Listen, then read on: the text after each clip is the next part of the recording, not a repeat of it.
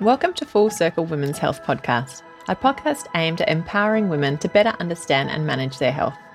I'm Dominique Baume, a women's health GP, and I'm joined by my co host, Dr. Preetam Ganu, gynecologist at Full Circle Obstetrics and Gynecology. Welcome to Full Circle family.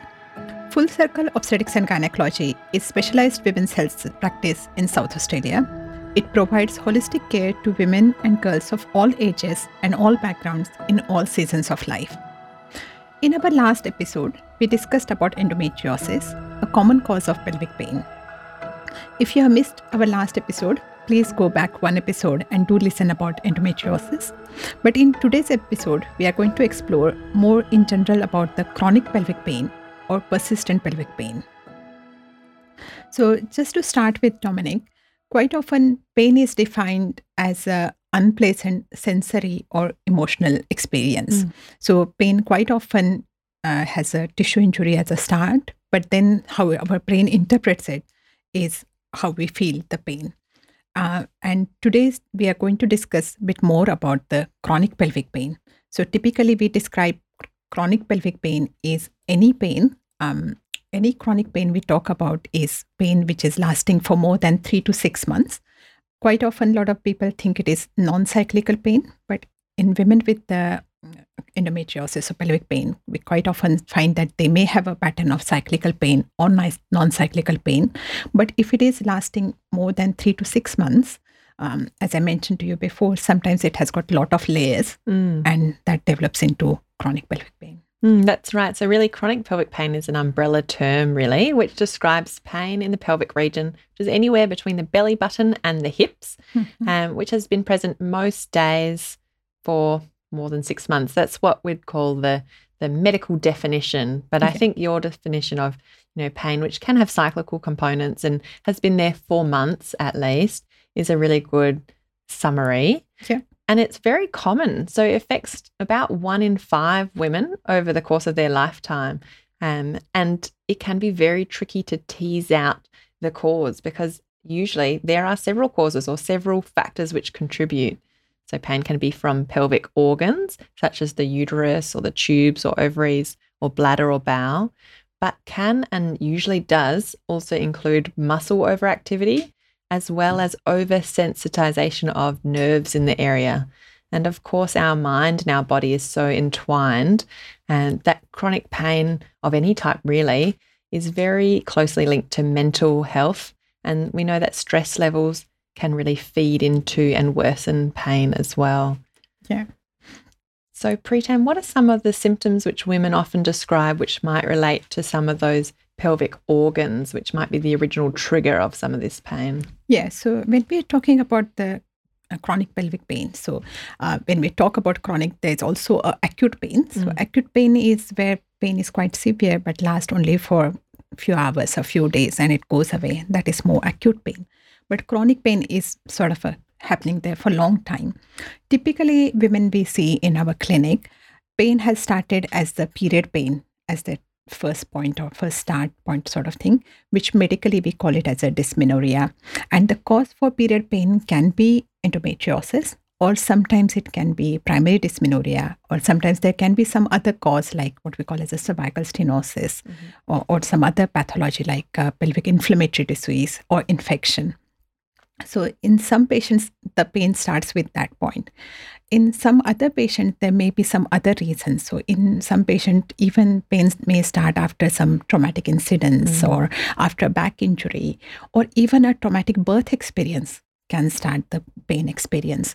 And a lot of women try to put up with it for a long time. So even if this pain is happening every day, so period pains which are more like a crampy pain, but apart from that, when women start getting dull aching pain or stabbing pain, which are like a different types of pain, or even sometimes burning pain, they start developing few other symptoms. Other typical thing women start developing is sometimes they have a lot of vaginal discharge or vaginal itching and burning and then pain during sexual intercourse. Um, some women also have a lot of uh, symptoms, bladder symptoms, mm. and typically they describe this as a, recurrent urinary tract infection like symptoms. So they may have gone to their local doctor and had antibiotics for urinary tract infection. but when they check there is no infection but they're getting symptoms like increased frequency of going to toilet sometimes they're waking up in the night to go to the toilet or sometimes they get a lot of pain if they don't go to the toilet in time or sometimes they find it really hard to open the bladder or bowel because it's very painful. Some other patient get like a lot of diarrhea and constipation Mm. or other symptom com- commonly patient tell me is a lot of bloating like they feel like even when they're not pregnant they look like a pregnant lady. So that's another symptoms. And as you mentioned before that it causes a lot of stress and anxiety and typically women describe it as a distress so Mm. um, that affects their day-to-day life Mm. yeah Yeah, I think that's a nice summary of some of those maybe organ based triggers for some of the pain. You know, maybe it's from the uterus or the ovaries or the tubes, or maybe it's bladder related initially or bowel related initially, or traumatic birth, as you said. And then, of course, there's vulval causes like perhaps thrush or recurrent thrush. Um, so, whilst pain might initially start from an organ or one area or one type of illness, um, the muscles of the pelvic floor and the abdomen can really contribute to that pain. And our muscles, if we think about it, our muscles naturally tense in reaction to pain as a protective mechanism. But over time, if they keep getting fed these pain impulses, they can become overactive. And those overactive muscles can really contribute to ongoing pain. And so, some clues that might suggest that those muscles are getting a little bit overactive might be women describing stabbing pain in the vagina or stabbing pain in the bowel with bowel movements, hmm. or a generalized dull pelvic ache that's constantly there. Or, as you mentioned, difficulty emptying the bladder because those muscles are too switched on to be able to release. Or often pain with sex or pain with tampons, pain with medical examinations. Um, and so another clue can be pain that might be worse with certain positions or pain that might be triggered by movement.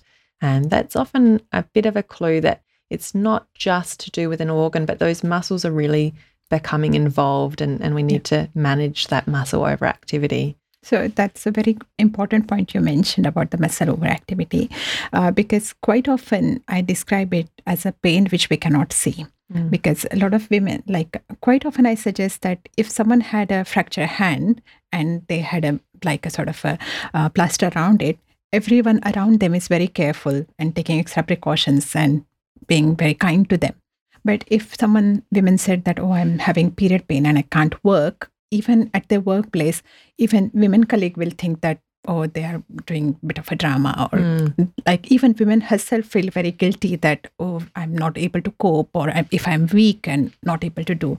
So quite often women, when they get pain, they're sort of trying to find what is the cause. And unfortunately, when we do all the investigations, like as I mentioned before, that you do check for urinary tract infection and it comes back normal.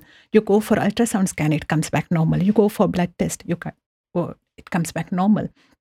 And you get worried that is it all in my head? Mm. Is it something wrong with me that I'm feeling so much pain? And that time it is really important to understand that there is some pain which is genuine pain, but which we cannot see. Mhm. And that pain is quite often what I describe as pelvic floor muscle spasm or muscle related pain. So, just to break it down, pelvic floor is like a group of muscle. So, quite often I describe it's like a bowl sort of thing, and all our organs, internal organs, are sitting there. So, we have got bladder in front, then uterus, and bowel behind. Now, anywhere in our body, if we have any pain sensation, so if our uh, brain gets message that there is some pain, the first response from our brain is to send message to surrounding muscles to move away from that pain. Mhm. But in pelvic floor, they particularly can't move away, so they get tight. And over the time, they get so tight that they can't relax properly Mm. and cause pain in itself. So initially, even if it is first protective response, later on it becomes the cause of pain Mm. in itself. So that is one of the common cause and can present as you described in various forms. It seems really unfair, doesn't it, that this defense mechanism of our body can in itself cause that problem to worsen over time. Yeah. And it's interesting because our nerves can have a really similar response and can become oversensitized and overactive as a pain response. And we call that medically central sensitization. And we know that the nerve pathways, they physically change in response to pain. And then they start sending pain signals back to the brain, even when a trigger might have resolved. So, a really good example of that might be a woman who's had an episode or a few episodes of thrush, for example, and then her vulva, those nerves, they might become quite sensitized so that even light touch can start feeling like a burning discomfort. And repeated swabs might show that there is no infection there. And a woman might feel really frustrated and really lost with that pain and might start thinking, you know, is it all in my head? What's going on here?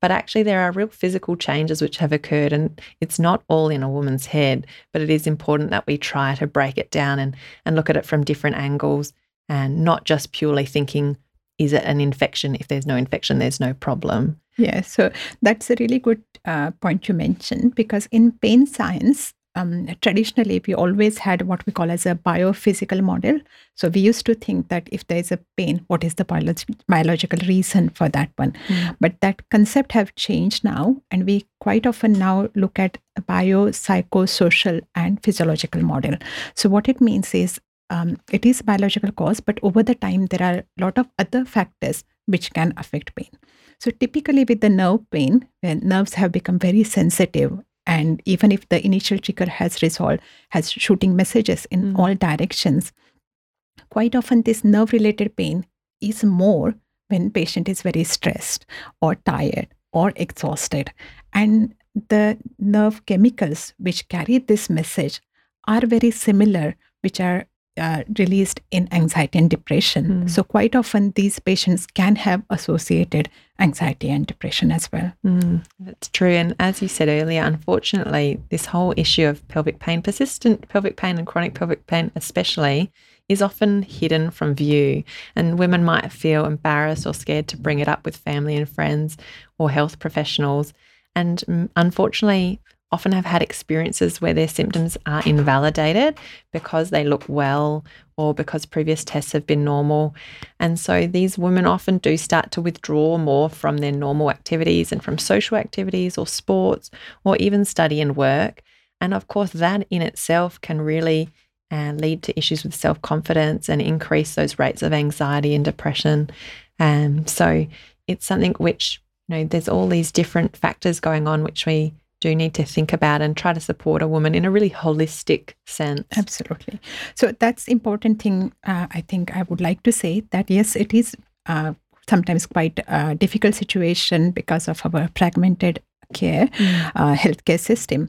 But good news is it can be treated. Yeah, and we need a holistic approach. But quite often, once we know how what's the cause of the pain and can treat it in time it makes a huge difference mm. And I think the best sort of approach is that team based care. And so often um, it might mean trying to draw together as part of that team a few different types of health professionals, not in a way to fragment care further, but to try to support women not only with their medical needs, but also, you know, looking at the muscle down training or the pain psychology. And so that might include involving a GP, a gynecologist, or a urologist, uh, really importantly, a, a, good pelvic floor physiotherapist who can work with a woman to down train those muscle activity. Um, and sometimes a dietitian, sometimes a pain psychologist or a pain physician. yeah. So yes, multidisciplinary team is very very important. Um, and as we mentioned about the muscle and nerve related pain, I just want to highlight also that quite often when women have a central sensitization or when their nerves become sensitized, quite often they develop some secondary type of pain. And one of the common pain which we see in patient of endometriosis is irritable bowel syndrome. Mm. Now, irritable bowel syndrome, you know probably from your side as well, is diagnosis of exclusion. What it means is we do a lot of other investigations to make sure patient doesn't have a celiac disease or food intolerance and their pattern of their symptoms, um, no, not any other bowel pathology. And if everything is excluded, then we consider that they have got irritable bowel syndrome. And almost 50% women who have endometriosis also have irritable bowel syndrome. And we think it is because of the central nervous sensitization. Similarly, a lot of women who have central nervous sensitization or where, whose nerve have become sensitive over the time can also develop migraine mm. headache. So it is not probably not directly related to pelvic pain, but they can have this pain tendency along with or some women have also have an overactive bladder syndrome. But yes um, multidisciplinary team is very important. Quite often gp is the first point and uh, women's health gp is a great resource to start with. Then um, they need to see gynecologists sometimes to rule out that there is no endometriosis or sometimes to uh, control their periods and period related problems. Then we look at if they have a, a like overactive um, or pelvic floor muscle spasm, then physiotherapist who can help with the down training or relaxation of pelvic floor muscle is really, really important. Similarly, if they're diagnosed with the irritable bowel syndrome, sometimes uh, seeing a dietitian who can guide them through the diet and find out what is the trigger point is very important. Mm. Um, in some patient, just like not in some patient, but overall, I find the, there is such a mm, huge burden of this pain condition uh, that that affects the day to day life. And quite often, seeing a psychologist who can give our some tools how to manage pain is also really important. Um, similarly, in some patients, if they have a chronic pain for a long time. They also have a chronic fatigue mm. or fibromyalgia, which is another pain condition, and they may need to see pain pain physician who has been specialized in management of pain. So it needs a multidisciplinary treatment. And when when patient works on all these specialists, quite often I suggest that patient is like a captain of the ship so they can decide what they want to achieve and how they can achieve sort of thing.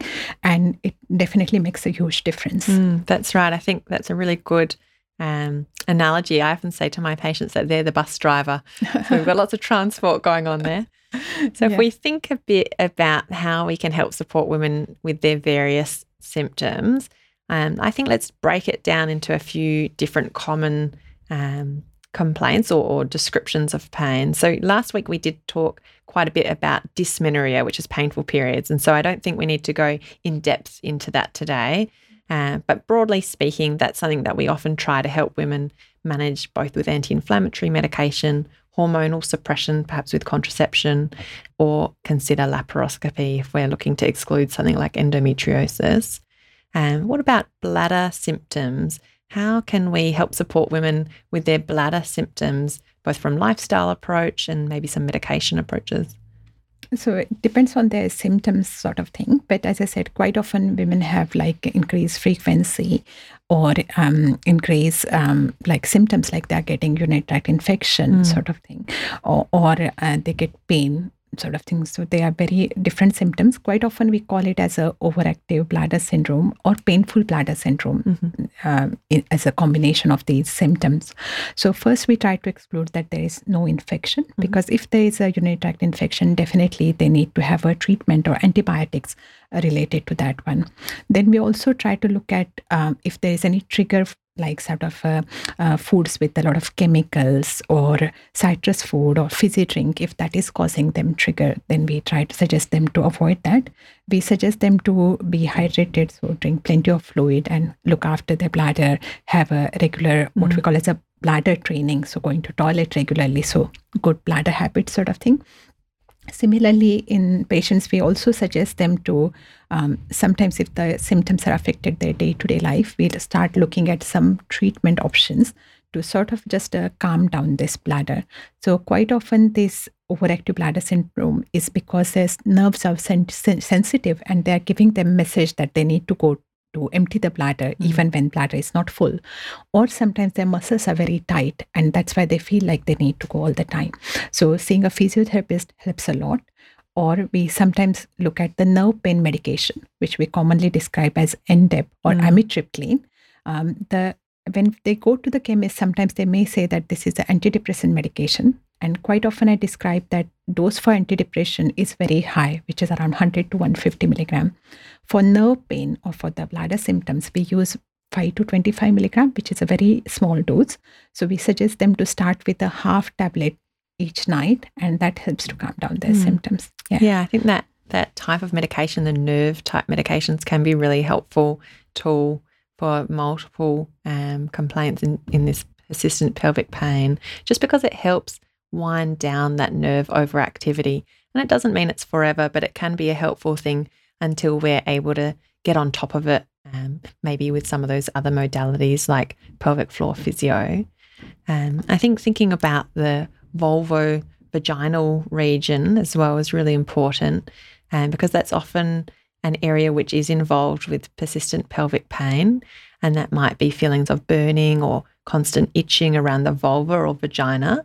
Um, and so, starting you know, by avoiding irritants is really important. And so, I always counsel my patients not to use soap, particularly not in that area, but instead mm. use gentle washes, for example, QV or Dermaveen. And when you're washing the genital regions of the vulva, just use water and certainly nothing inside the vagina. And of course, we would want to exclude infections such as thrush by doing some swabs. And if there is growth of thrush, and that's something that does grow on multiple swabs, sometimes we do treat women with antifungal medication to try to suppress that, um, sometimes for as long as six months to try to get on top of that recurrent thrush. Um, but topical or tablet Endep or amitriptyline is another tool that can be really helpful for this vulvodynia, uh, which is pain, nerve type burning pain around the vulva. Um, and that can be a really helpful tool again to wind down that nerve overactivity in that local region. Yeah. Um, of- so that's a really good, like you mentioned about the vulvodynia, uh, but um, and you covered most things. But I just want to add two things: is some women also have uh, skin conditions mm. like uh, chronic dermatitis, or and it may be allergy to pads they've been using or uh, clothes they are using or sometimes they have another condition which we call as a lichen sclerosis mm. which causes intense itching and burning. But as a response to that, sometimes they start developing um, quite a lot of vulval pain as a response of tight pelvic floor muscles. So it is really important to look look for that. Uh, similarly, with the uh, recurrent thrush or recurrent vulvovaginitis, they sometimes need a long-term treatment, as you mentioned, some up to six months to suppress those symptoms, and need to look at if there is any risk factors that's causing it to stop that yeah. because that can start the treatment. Uh, other important thing with the vulval symptoms I would like to highlight is um, a lot of women also develop the painful sexual intercourse and that affects their relationship and uh, sometimes their partner thinks that they are trying to avoid them mm-hmm. and it mm. becomes like very stressful for women to go through that and i think it's really important to have awareness of that and like explaining to the partner what's going on and sometimes i suggest uh, my patient to take their partner to physiotherapy or with them to understand why they're getting so much pain or irritation and what can be done to help with that. That's true. And it's so important to have good communication as a, as a major part of uh, managing this communication, both with the health professional and with family, but really communication with the partner, because we don't want women to be feeling that they need to put up with pain, particularly painful sex, um, and trying to push through painful sex is only going to feed into those muscles getting tighter. So communicating clearly with a partner, um, you know, that if something is painful to stop and slow down, and sometimes that means taking sex off the table for a little while. Um, a pelvic floor physio that I worked with for a little while had a wonderful description of talking about the menu of intimacy mm-hmm. and sometimes the special, which is sexual intercourse isn't available tonight. um, doesn't mean it's not going to be available in the future, but exploring that that sexual yeah. intimacy in other ways. Yeah. Um, and it can be helpful to talk to a sexual health counsellor as well yeah. um, as part of the management. That That's a really good point you mentioned. Uh, I used to work with one of the um, clinical psychologists and sex therapists. And in her talk, uh, she quite often used to describe that there are like uh, five or six different ways of love making. And you can sometimes explore um, non invasive or different non-penetrative non-penetrative sex yeah yeah uh, i think it's yeah. it's good to think broadly um, and as you've been saying we always want to start from first principles and be making sure we're looking for signs of diseases or, or, or um, issues that need treatment for example lichen sclerosis so having a gp or a gynecologist that you're comfortable with and comfortable with that continuity of care because this is something that might need a bit of nutting out over multiple yeah. uh, visits um, and then just gradually peeling back the layers that might be involved in contributing to some of this pain. Mm. And it's not something that will um, go away overnight. Yeah. But as you've said, it can improve and it will improve with some of those treatment options. Definitely. Definitely. It makes a huge difference.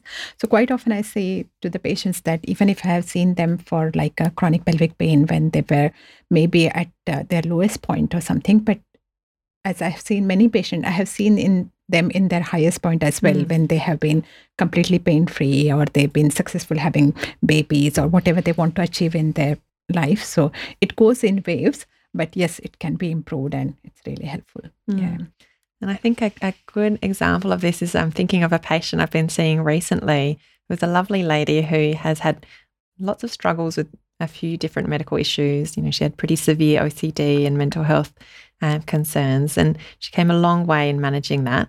But one of her other issues was she had terrible vaginismus, which is severe pain with sex and, and really relating to that, those tight muscles in the pelvic floor. And despite that, she was in a wonderfully supportive relationship and she was able to communicate really clearly with her partner and work together with a pelvic floor physio at gradually easing those pelvic floor muscles and how tense they were. And um, to the point that she was then able to start having penetrative sex and happily has fallen pregnant. Oh, and now is working with a pelvic floor physio through her pregnancy to make sure that she's feeling comfortable around that delivery plan going forward. Yeah. And it's just been such a such a wonderful process to be involved in her care and seeing her gain confidence and hope as things have improved. Yeah, yeah, that is wonderful. That's good. And like it's good to see, as you said, that change happening mm. and women taking initiative and looking after themselves. Yeah. So I think a lot of women want to, you know, really be actively involved in their care. Of course they do. And so something that I often talk to patients about that can be a helpful place to start is keeping a bit of a pain diary because that can really be helpful at giving us clues as to some of the different triggers and um, contributions to their pain. Yeah. So, pain diary is very, very important even before you come to see the doctor or even after starting the treatment. Because, as we described with the chronic pelvic pain, there are a lot of different types of pain. So, there may be pain which are related to period, which is cramp sort of thing. Sometimes there may be some uh, stabbing pain, some other back pain. And even if they note down just at the end of the day what what they thought was the cause of the pain and what how much is the pain um, it makes the huge difference in the management because sometimes we start with one treatment option and that may take away some part of the pain but not completely everything but we know that that is working and we can look at something else and nowadays there are some apps available like mm-hmm. everything has got app now so there is an app called as a map my pain where you can mm, uh, like note it down there are period apps as well similarly I have seen patients having their own Excel sheet and mm. diaries and things like that. But that gives a very clear idea to the healthcare professional instead of just saying that I'm always in pain. If they have a clear idea that around this time you get this type of pain or this type of pain, they can treat it much better. And it can be helpful to look back on and see how far you've come with your pain and, and really see that evidence because at times it can feel like things aren't improving and you can feel quite hopeless. Mm. But having that pain documented, you can really see, well, look, things are improving and it's not perfect yet, but we're really working on on getting to that good functioning day to day. Yeah, absolutely. That it is very important to celebrate those small wins mm. because otherwise it uh, seems like too overwhelming or too difficult sort of thing. Yeah. So I think some great resources that women uh, might benefit from checking out uh, the Pelvic Pain Foundation website, which we mentioned last episode, episode as well. Um, there's a great book by Dr. Susan Evans all about pelvic pain, um, and I think the the short summary booklet is available for free online, but the full text is a fantastic resource. Yeah, so Pelvic Pain Foundation it's like a sort of a really good resource with a lot of experts' advice. Uh, quite often, uh, I suggest to patient to look at the um, endometriosis and pelvic pain booklet, but there are some stretches they can uh, sort of uh, start doing by themselves. Um, there is also uh, some general information about the things we discussed, like overactive bladder or amitriptyline and things like that. So that's really helpful. There is some guide about the um, teenage symptoms as well mm-hmm. that whether it is really pain and things like that so really good resource other thing i find that um, like i'm a bit old style reading books person so there is some nice book called as a protectometer which talks more about the pain science how our brain works when we get pain Uh, another book I really liked is called uh, Painful Yarns. So it talks about different types of chronic pain and managing pain, how we can do it. And there is uh, like sometimes pain patient find that with over the like over the years, if they are getting a lot of chronic pain and difficulty getting help over the years sometimes it can be a bit costly. So mm. i think it is really important that patient develop their own awareness have their own systems to manage the pain and look at the good support. And the online resources as i mentioned with the book and website is really good. But uh, macquarie university has developed a pain course which patient can access over the period of six weeks mm. where they understand the pain a bit more and have different tools to manage their own pain and uh, as I mentioned in last episode, the Robinson Institute in Adelaide, they are developing a digital resource for management of pain, which I am lo- really looking forward to. Will yeah, be really be fantastic, and I, and I think just a fantastic tool to help continue to empower women to really take control of their own health.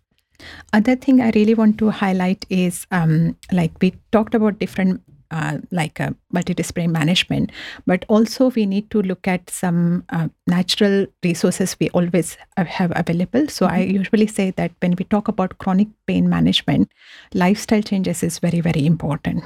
So, what I mean by lifestyle is having regular exercise, healthy diet, stress management, good sleep. Um, so, when we talk about exercise, um, quite often when we do exercise, our body secretes what we call as endorphins, which is like one of the strongest pain relief medication. So I quite often say that even if you do exercise for half an hour or 80% of what you think you can do, mm. it is like opening your natural drug cabinet and having some pain relief for yourself. Um, similarly, if you have a like a healthy diet, what I mean by depending on your pain symptoms, if you look at the diet, what triggers your pain and what you can exclude and what you can help manage symptoms that can make a huge difference and we all know in our day-to-day life there are lot of different stress um, and there's no magic tablet to cure that but we all need to take some i think positive efforts to control the stress and quite often i suggest to look at uh, different apps for meditation or yoga and there are a lot of different options like this app like calm mm. or insight timer uh, which can help you to calm down mm. and that can help. Yeah. And I think practicing all of those things, whether it's looking after good sleep habits, doing some mindfulness, uh, looking at a little bit of exercise or changing small things in diet, we want to start with small changes and just build on it gradually and do it consistently. And that just gives you that that good toolkit that you can keep drawing upon so that your cup doesn't run empty. Absolutely the consistently that word is very important. It can be hard to keep the motivation going but absolutely. Just, just small things every day and then it becomes a habit that you can build on. Yeah definitely and that would be really helpful. So i think that's probably a pretty good place to leave things today Preetam yeah. Hopefully this has been a helpful tool for some of our listeners and if it has been helpful please rate and review and subscribe to the podcast.